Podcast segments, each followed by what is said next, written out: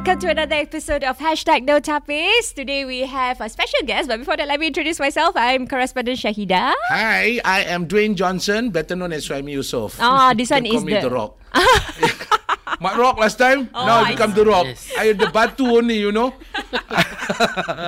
Okay. Yeah. All right. Beside the Rock, The Rock, we have yes. the real Ustad here, the Yeah. Deputy Director from Office of Mufti, Ustad Ah. Irwan Hadi, with us. Assalamualaikum. How are you? Salam. Haida? When you say real, Alhamdulillah. when you say real ustad mean was last time was what plastic? Because Last you were here to the fake please. rock, so this is Oh. the real person. I see. The real rock. The real rock. Okay. Ice water lah. Ah, ice, yes. ice rock, ice Ah, rock. ice rock, ice Because rock. the Malay say air batu, the water rock lah you. Yes. Okay. Okay, so today Ah. we are actually doing uh, this episode in English because uh, I think we uh, we find it's important to touch this uh, Of course it's issue on important. import- important in English, Yeah, right? because today even the Malay don't know how to speak Malay. Oh, yeah? know, ah, I only don't know lah, you know. Yeah, so I don't very know. speaking the London. I'm gonna go to hello to the heaven. Eh? ah, because sometimes when you ask a certain question, uh, see, I speak like this is called Malay English. I see, I Malay see. English. Yeah. Uh, English lah eh. English. Ah, then you say certain perkataan, you know, like for example, like uh, when you say uh, things like um, let me see, yeah, uh, perkataan Melayu, perkataan Melayu. Some Mm-hmm. some Malay words like. Um, Uh, caca marba Ah. you know and then some of the children say caca marba is that the kind of dancing ke apa traditional dancing. I also don't know what's Chacha Marba. You also don't know. I have no Very idea good. what's a Chacha Marba. There you go. Huh? Google, Google. Google. But if I say it right now, probably you will be able to understand it almost 100% if I say it in English. Mm, that? marba is topsy-turvy. Oh. Now you understand. Heads over heels. Well, now you know something new, Ah, right? Okay. okay, so welcome to the Malay world. so okay, so topic for today it's about uh, about uh, since we are approaching Hari Raya Haji and we are talking about sacrificing of animals. I think that's one of the most important things that we often talk about when we talk about Hari Raya Haji. So we want to understand. You know, sometimes there has a misperception, misconception that Islam is torturing animals, especially when it comes to Hari Raya Haji. Can Yeah. maybe we have some, if you can enlighten us on this issue, Ustaz? Very heavy, eh? Very heavy. I tell you why you want to torture animal, man. Why now year. I feel like I'm being tortured.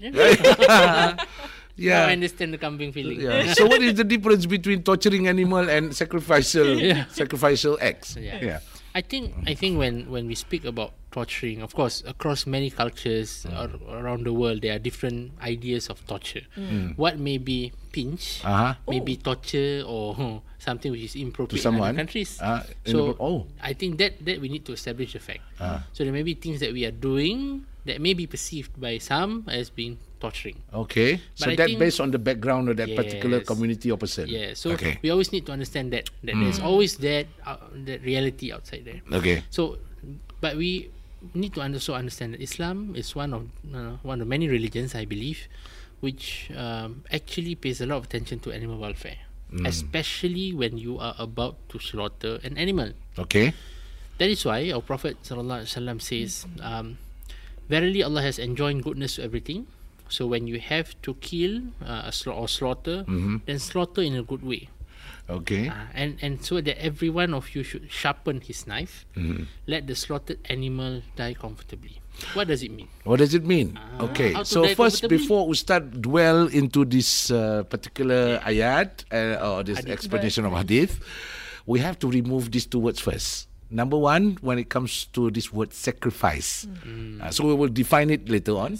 The other one is the word slaughter. What is the difference between slaughtering and killing? Yes. Okay, so now let's move on into that particular word. Why you sharpen your knife? Yes, I think when when we speak about sharpening your knives, it's to ensure that the slaughtering can be done quickly, swiftly, to the point that it doesn't cause pain to the animal. Mm-hmm. Now, you see, when we are when we are taught to slaughter, this may be a bit graphical for some, but you need to ensure that everything of the throat in front and all the way to the jugular veins are cut off properly. It has to be done in one slice and that's why that's why and this is something which I think is is is good for us in Singapore as a practice. Since the last few years, we have started to ensure that all who are going to perform the slaughter or the slaughterers are those who are very much trained. Professionally Yes. trained. Yes. Okay. Secondly, the knives that they use are professional knives, um, and so that it would enable you within one strike. That's it. It's a quick quick and Quick swift. slide. Yes. Quick but, and swift. but what important what is important is also before that how you treat the animals. Mm. Our Prophet Sallallahu Alaihi Wasallam said that when or before you actually slaughter them, Mm-hmm. you need to ensure that they are, are well fed, they are well looked after, and therefore you know we follow the standards of the international uh, animal rights. Mm-hmm. Today in Singapore, for example, when you when you put a certain number of uh, sheep within a certain enclosure, it has to be within uh, a, a space which is comfortable enough for them to move around, not to cram them all Yes. together. So these are these are what we are doing even before they are slaughtered. Number one, number two, we have changed our processes. We ensure, we ensure that the animals are never now exposed to seeing other uh, sheep being slaughtered, and that is the way of Islam also. Because Yep. Rasulullah SAW said, "Do not kill an animal twice." Then what is killing an animal twice? One is when you show when you sharpen your knife before the animal. Yeah. Whoa, yes, yes. The animal that could deep, be terrifying. of course, deep down inside, sharpen- the animal themselves would say, "Die, die, die, I die, I die, I die." I see that one, I die already. ah. Yeah. Ah. Ah, okay. They're very scary, you know. Yeah, because the animal itself give feedback, but we never listen to it. Bad. This is bad. Right? Very good, you understand. Yes, I do. Animal. Good friend with Dr. the- Doolittle. ah, I see. So I understand I- certain I animal you're a language. Sheep Yeah. whisperer, no? Haji Suhaimi, the sheep whisperer. Uh, Whisper, sheep whisperer. okay. So that death, first death. Yes, first Okay, So you already kill it psychologically. Yeah, psychologically. So don't Okay. do that. Don't do that. And Okay. then the second is, of course, when you want to slaughter, you show the slaughtering being done before them. Uh huh. So that's why we avoid now. The animals are placed in Yes. different compartments and enclosures and whatnot, so they don't see that. Yeah. So our process is very closed up. Of course, some people may be a bit uh, upset lah. You know, I Right. cannot perform myself. I want to perform. Oh. Unless you are professionally trained ninja, uh, then I cannot let you slaughter the kambing. because if that happens, Yeah. you know, you may be not slaughtering. Yeah. You are sawing. Sawing off the Oh, animal. yes, you Okay. Because you don't know the technique, Yeah. you don't have the right equipment, then you are just torturing. That is against our practices. Uh, please do practice at home, uh, but you can't practice at home. Uh, just bring a chicken, or maybe you can cut off a fish first, and take a look whether your skill is up to standard or not. But if no, not, the just training no, don't. itself is not like just a one day kind of. Is it a one day kind of training? The processes No, that we they, have they now? are a few days. Um, we have professional slaughterers who come and Yes. train the volunteer slaughterers so that they are the only ones who are then allowed. Yes. So it takes a lot of technique. Uh, it takes a lot of uh, Training. training, and you have to be very comfortable and confident with it. Yes. Uh, because honestly, uh, last time also got experience. I yes. cut. Oh, Not you- very easy, you, know. uh, I cut the kambing. ah. Oh, okay. I cut the sheep. You know, and then you have to, of course, make it very sharp. Uh-uh. And then you have to actually make sure that it cuts through the jugular vein, the main artery, and then the hold windpipe. it there for the animal to quickly pass out because you cannot move it out of once you cut it off and then once you move out you know you you break some law in the technique of doing it then it's not considered done properly in So I guess halal what way. they're doing now is actually very good. Yeah. Uh, Yeah. So the, only the trained ones Yes. will be Yeah. able to do the slaughtering Yeah, those are process. done. Those are those which are done at our mosque uh, annually. Okay. But even in usual commercial halal now, many halal authorities have allowed for uh, pre uh, pre slaughtering stunning, uh, electric stunning to the to the head, Oh. to brain, which it would then uh, paralyze and ensure that the animal doesn't feel pain before the actual slaughtering, Oh. without causing them to die. Oh, so that's done That's, That- done. that's done That's done, and it's allowed Oh. uh, by many, many of our religious authorities Oh, around okay. the world. So we are also in line with actually international human uh, animal rights standards. then what what is the when when someone comes out with the, uh, another argument and say you know in the surah al-maidah uh, animals which is stunned to death is, so does that contravene or contradict Oh, Yeah. with this That uh, one stunned to idea? death. This Stunned stun to does death. not cause death. so this one stunned to It blur only paralyze and blur. Paralyzed and blur. Oh, because he blur lah. Ah, won't so if you argue with somebody, you can actually use this to stun the fella, make him blur, and then make him sign those documents. Don't do that. They're only for animal. Oh, animal only. Applicable on So, animal. please, please don't do that. Uh, I was just joking. Ustaz, Okay. but maybe we, Ah. we can enlighten the, our brothers and sisters out there who are listening. Uh, why exactly there is a need to sacrifice an animal during the Korban. Yeah. What is the story behind it and what is the significance of doing Yeah. this? I think the brief story is quite well known to many. Mm. It started off since the time of Prophet Ibrahim alayhi salatu wasalam. You know, he dreamt a few nights that you know he had to slaughter his son Ismail alayhi salatu wasalam. And then he went after a few nights he knew that it was a commandment from God and he said, Well, I shall have to do it. And then he asked Prophet Ismail, Prophet Ismail said, If that is what God wills, I am from him and I shall return to him. Then do what you to do. And that brought to some some highlights in the mind. Ah, so when that idea of slaughtering a son, which means during that time, even before Prophet Ibrahim alayhis salam, there were already sacrificial procedures Excellent. around in many Around the cultures. world, beyond the Islamic realm, beyond the Middle Eastern realm, we all know the ancient Mayans had this human sacrifice. Human sacrifice. what do Right, right. what do they do? Ancient Mayans. what do they do? That one you have to have expert, like expert. I only saw Discovery Channel. only. Ah, okay. Maybe they just like I don't like your face. You stand here next to a volcano. and God is angry with you. Throw you Yeah. inside. Yeah. But actually, he was angry with the guy. Yes. Yeah, just throw him into the dungeon. Yeah. Him- So, so that means the sacrificial thing was something very common practice in many, many parts of the world.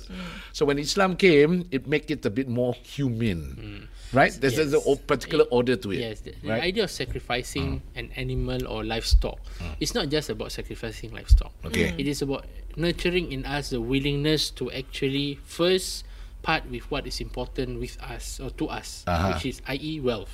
Hmm. Mm, humans don't part easily with money and wealth. Yep. And livestock is one of those. Usually in the ancient world, it is a form of wealth, hmm. hmm. an asset. So therefore, this practice of slaughtering animals and livestock has been going on hmm. since then until now. But even today, even when we want to go out and slaughter livestock and whatnot, so it is still a practice. Why? Because it is telling you you are willing to part with what now four hundred eighty ah. dollars, huh? which is hmm. Yeah. it can be quite a lot for some. Yes, yes. Is but that right. the reason why Allah subhanahu wa said in the Quran that your blood and your meat does Yeah, not reach it's me? Not, it is not the meat and the blood which I which comes to me. Yeah. It is whatever your taqwa means your sincerity, your faith in me, Ah. the willingness to do it to part with your wealth for me. right. So and that's what we want. Mm-hmm. Korban means to then draw yourself nearer to God. It means korban means Sincerity, yeah? yes. So through sincerity, Okay. through willingness to part with what is dear to you, and therefore you give to God. So if you're willing to buy something and anything for your wife, and the wife can buy anything and anything for the Yes. husband, then you don't want to do anything for your creator. Ah, something like that. lah, That's, that's right? why that's why this one a bit don't know a bit controversial or not. Ah. But some people say, "Oh, I want to choose the cheapest kambing out there, out there in market, ah, because there's local and also overseas." Maybe Yes, also they yes. got calculate because if I buy this one only one kambing, Ah, I buy this one got two in one. kambing. Ah. ah, because you're very Ah. good at maths, huh? Ah, I tell them this. Look, if you cannot afford, of course, Uh-huh. I understand. Yeah. it's understandable. But if you are one who can actually afford it, Ah. and you can easily buy, you know, good watch, a nice pair of clothes and whatnot, a shoe, you know, all those things. But then when it comes to kambing, you want to, I want to stretch the dollar. I start, ah. Nothing wrong with that. But sometimes you need to ask yourself, am I too calculative with God? See, that's the other thing also that we need to observe. Sometimes we, we, we tend to, we Okay. think, we, if we can find the GSS ah, discount for kambing, we find lah. Yeah. Which is not wrong, but you know, you want to give something to God, you want to give the best possible Mm-hmm. option. And that's what happened between the Kabil and Habil, the Mm. sons of Adam, when they were asked to sacrifice. One sacrificed the best form of sheep, that he Sheep, could found, yes. uh, he could find. Whereas the other one, normal-normal also just okay lah, rotten. lebih kurang. Mm. That kind of thing I give my my God ah. All the ways. So that- clay store. yeah. That one clay storage. Yes, clear stock, fire sale, fire, Fire sale. sale. So that that shows also Mm. the amount or the kind of sincerity you have and your willingness. Mm-hmm. Something which not many people probably you know realize, but Yeah. I have realized over the years. Eh, you are giving this to God. huh? Okay. It's not about the price lah. It's about how best and the, f- the best that you can find for God. I see. True. So for for non-Muslims, brothers and sisters listening, and as well as some uh, Muslims, of course, we need to relearn and unlearn certain things and all that. Uh, why cow? Why kambing? Why goat? Why yeah, not? the kind of livestock. What You got so many animals. No, you got tortoise. You have Tortoise, chicken. eh? Tortoise we don't eat, man. Yeah, but we can just sacrifice them because otherwise they will like occupy our ponds. you know Right, what I mean? right. population control. Ah, yeah, population the control. kind of livestock, Yeah. right? Why Yeah, is when- it? Yeah. Why only certain animals? Yeah. Why not kangaroo? Hmm. Kangaroo lompat-lompat. Yeah. Too cute maybe. Too eh? cute. ah. It's very difficult. because Kangaroo do boxing and do kickboxing. Yeah, so a So can you imagine the guy who tried to do the slaughter? He will Oh. probably he will be the one sacrificed. He'll be spending three years in the hospital.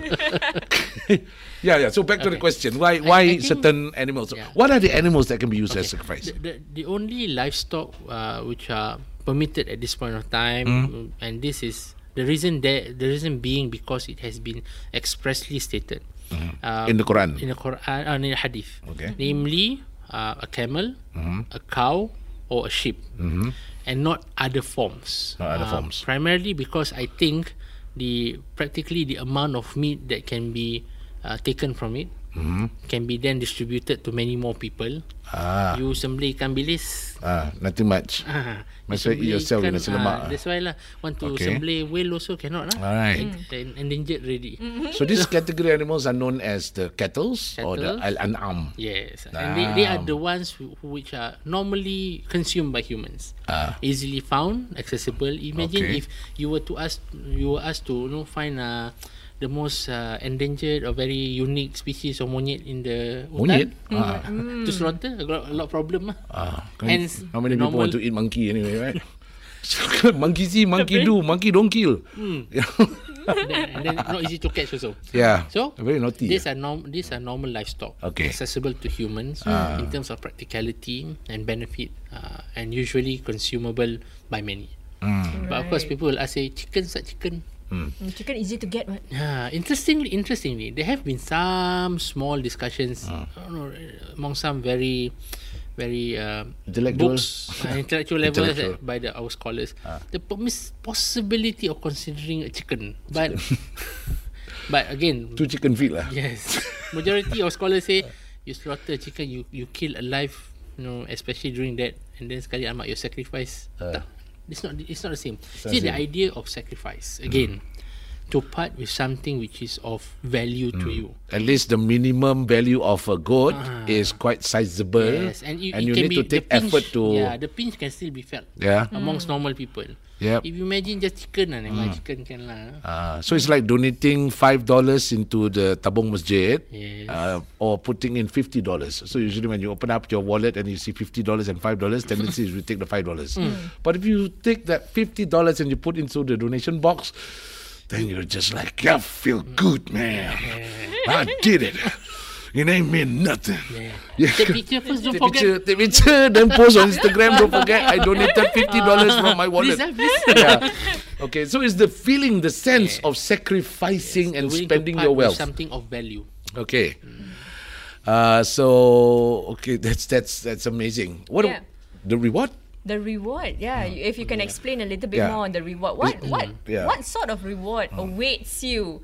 They say sometimes the kambing, right, the the sheep that you slaughter will wait for you in heaven. Is that Yes. how how is it? Okay. How do you know it's yours, right? All the goat looks the same. That's How why, will that's why it they picture the you? name. That's That's mine. That's my, no, no. Yours got mole here. Okay. Oh, What? Oh, talking about me? Oops. No, we're talking about the kambing. Okay. Yeah. How do so, we know? So basically, this it is true. In a hadith narrated by Imam Tirmidhi, our Prophet sallallahu alaihi wasallam said, any animal which has been sacrificed, it will Mm-hmm. not go to waste. In a sense that. Uh, that's it. It dies, it rots, and that's all it becomes. Mm. But our Prophet said, actually, on the day of Qiyamah, it will come complete with its horns, with its fur, uh, with its uh, hooves and whatnot and it will come to you. It will know you. You are the you, the person who performs korban is known as sahibul korban. That means the owner of the korban or the sacrifice. Okay. And the sacrifice will come to you on the day of Qiyamah, telling you, "Hello, I'm here." Hello. Uh, no, that one is uh, just my words. itu hanyalah rekaan semata-mata. Hashtag no tapis. yeah, so they will come to you to show you that look, I am your sacrifice and to bear witness to the sacrifice that you have done. So they will come, and this is true. This is true, Okay. and that is why uh, in a in a hadith, Rasul sallallahu alaihi wasallam says uh, that when you are going to perform korban, you should ideally be able to witness the korban itself. If you are somebody not scared of blood and all the gory stuff lah. Because some people are. Yeah. but if you can it is part of the sunnah to actually observe why so the animal will know you also Ah, That's some of the secrets lah but that doesn't mean I'm not then if I cannot see then they If don't know me on kiamat lah Ah. If I You selfie lah. You selfie lah. you selfie with the animal. And then you show anime before this one, show picture, show picture. no, no, no, no, no, no. Please do not better do to that. be physically there lah. if possible. But if not also, Ah. God knows. God is all knowing. Hmm. he won't be calculative like us. Okay. And this this they will find their way to be witnesses to bear uh, witness to our sacrifice. Was there any case that uh, this meat that has been sacrificed, you know, like uh, there are possibly about what almost two billion Muslims worldwide, and uh, let's say for every single Muslim they perform the sacrifice, there'll be like abundance of supply of meat. Yes. Is there such a thing? You know, some sometimes we like to discuss things which has, Yep. you know, just make me feel good, make everybody feel good. just argue for the sake of argue, arguing. so two billion Muslims sacrifice, you know, lots of meat. Is this wastage? Yep. Is this not good for the environment? Yes. Yeah. It, what do you think? Uh, I think I think my response to that would be this: if in this season we have already sacrificed as much, um, so much uh, livestock, I would greatly encourage Muslims, and we have actually been. Uh, it is a practice within traditional societies also. They don't eat meat throughout the year a lot of times. Oh, Even today, some parts in Indonesia, I know when our friends, you know, uh, who are from Singapore perform their korban in the Ah. villages in Indonesia, Okay. they say this is the only, pretty much the only other time that we actually eat real red meat.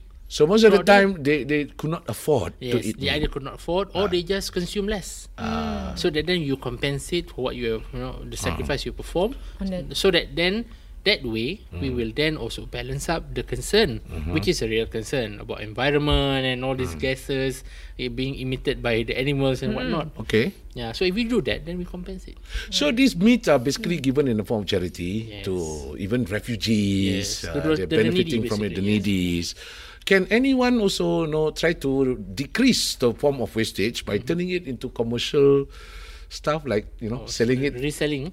Reselling it? Reselling. Is it Ah, permissible? Good question.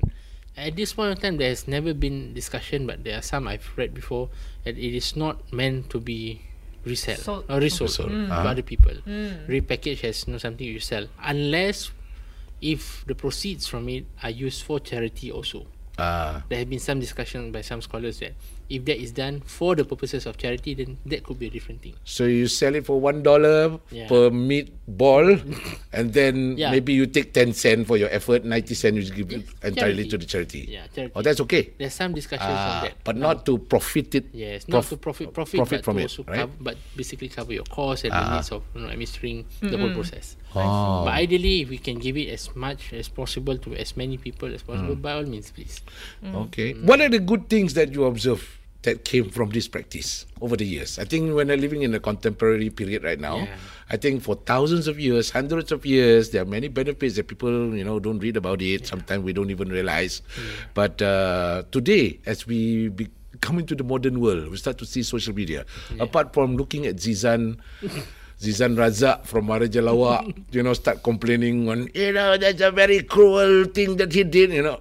No, no, that, that many years ago. Uh, but there were actually good things that came out of the sacrifice uh, effort. What was some of the things that you I think observed? something I've observed throughout the years is not actually just from the sacrifice, but the social aspect of it. How People we- are more forgiving. forgiving is one willingness to actually sacrifice something which is of value to them. So it But- changed your character. Yes, it's, it's supposed to make you someone whose heart becomes more empathetic towards others, thinks about the, the, the plight of the needy. But also, actually, the whole process of Korban in Singapore brings together families, brings together volunteers I see. to actually properly execute something as humane as possible, you know, according to international uh, animal rights, as far as possible. So our community also gets educated on on you know, animal rights, how to treat an animal humanely, which is also aligned pretty much to our religious teaching. So, I, as a whole, as a whole, this process actually brings value. Mm. Yeah. But Ustaz, even even as we try to you know follow the processes, uh, follow the international rights processes and everything, but there still has been some animal activists who are against this act, and sometimes you can even see it, you know, coming up from every part of the yep, world, I or even even in our own country. What are your thoughts on this, Ustaz? I think, as I mentioned early on when I started off, there are just some communities, there are some people within in the world who have certain beliefs and, and you know uh, ideas and opinions, which you know unless and until we follow what they want exactly, then they may not be satisfied. But but we ensure as far as possible our practices are aligned.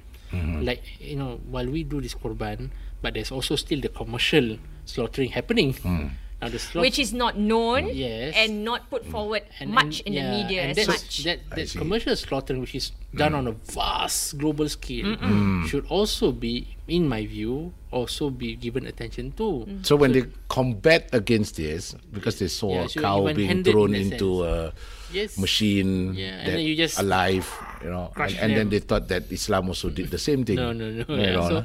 And and therefore we need to. This this way we we could explain to Mm-hmm. our friends. You know, uh, of course we don't now now in Singapore we don't allow anyone else except the sahibul korban, the person performing korban to come in Mm-hmm. because it's part of animal rights again to ensure that the animals the animals are not under immense pressure or stress.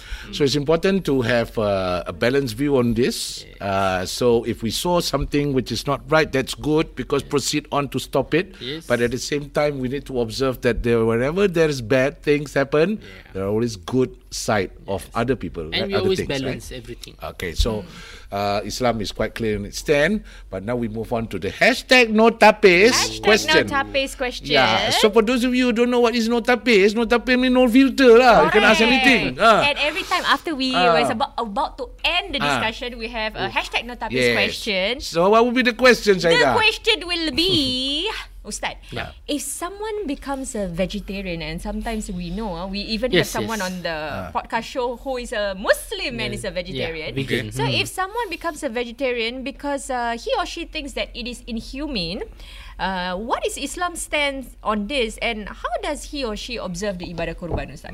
Does she need to uh, sacrifice uh, kangkong? Cabbage. Just cabbage, slowly. Yeah. Don't die, cabbage. I will cut you nicely. Allah, Akbar, Allah. Cabbage, eh? Okay, so- Carrot, carrot, carrot. Okay, so we Yeah. start with that. Is it Yeah. inhuman No, no. to do that? Yeah, I think I think firstly, if being a vegan or vegetarian for that matter, there are different types of you know, vegetarianism. yes. Yeah, I think probably about 45 categories Yeah, of a lot, vegetarian. Eh? the vegetable also probably less than Yeah, there, there are lesser vegetables than the, vegetarian. ver- yes, The the, jenis-jenis dia. Yeah, okay. Uh, but I think I think that's something that that's that's noble, and we can res- and we should respect that because what they're doing is actually maintaining a healthier diet, you know, not consuming, but and and to not observe the ibadah korban itself, it is not wrong. It is only at most encouraged. Okay. So if you believe that you do you or you can't bring yourself to you know, kill or slaughter an animal, then you do your korban, your sacrifice, you know, sacrificing what is of value to you in many other ways. You can do it. You can donate to people. You can help the poor. If you want to transfer, uh, I'll give you my account number, bank account. That's a form of sacrifice too. PM please. Yeah. I'll give you the minimum yes. amount. we don't mind. uh, cash or Yeah, that's painless. yes. so basically, they can do it in other ways, but of course, it would not be the korban. According to the Sunnah. Yes, the korban. But they are also not seen as going against the sunnah. They're just not doing something which they cannot bring themselves to to do. Uh-huh. Right. Like how Nabi eats korma and eats sunnah, you know, dates. But then we are not someone who can eat dates. Yeah. Then Every day. yeah, every day. Or even I I in the past I as a young boy I don't really eat dates lah kan. Mm. Ni apa ni macam cockroach no. Yeah. As a boy lah. Yeah, as a But when boy. you grow up, you will go on a date. lah. Don't mind dating. Yes.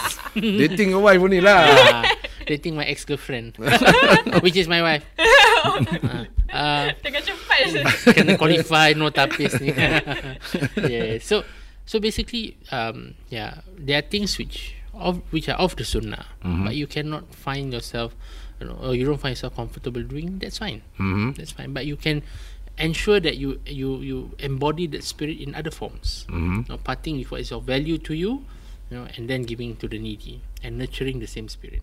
An extension of this nota base is like when you we Ada pay extension. attention, uh, we pay so much attention about the animal rights and we don't perform the korban. Yes. Uh, is there a big difference between animal rights and human rights? you know, when when we fight for animal rights, uh, how do we? Which one is more? In terms of priority, in terms of the sunnah, is it the animal rights or is it basically human rights, which is human life and animal life? Which one is more important? I? Oh, that one is uh, very nota base. Nota base. I mean, it really depends. It really depends on on on people. Hmm. Certain individuals would take animal rights as seriously as human rights. Okay, And and that's- I know that's fine, Yeah, right? and I know people who care about cats like as if they are their own children, human children. Yep. And and they will they will be affected by their life and death. Hmm. I've known people like that, and, and we respect that also. Hmm. But I think. Um, uh, in whatever you want to do, in whatever disagreement that you may have with the practices of the Sunnah, I think we do it respectfully. Um, Prophet led a certain lifestyle, which if you don't find yourself fitting into it, not necessarily doing it, fine. But then you need to also see the other perspective and to also appreciate where people are also coming from who are practicing it. Uh, which is not actually to also abandon anim- animal rights and then you know uh, you know do away with all the standards. No, we're still trying to do our best to do it humanely and to treat them with respect.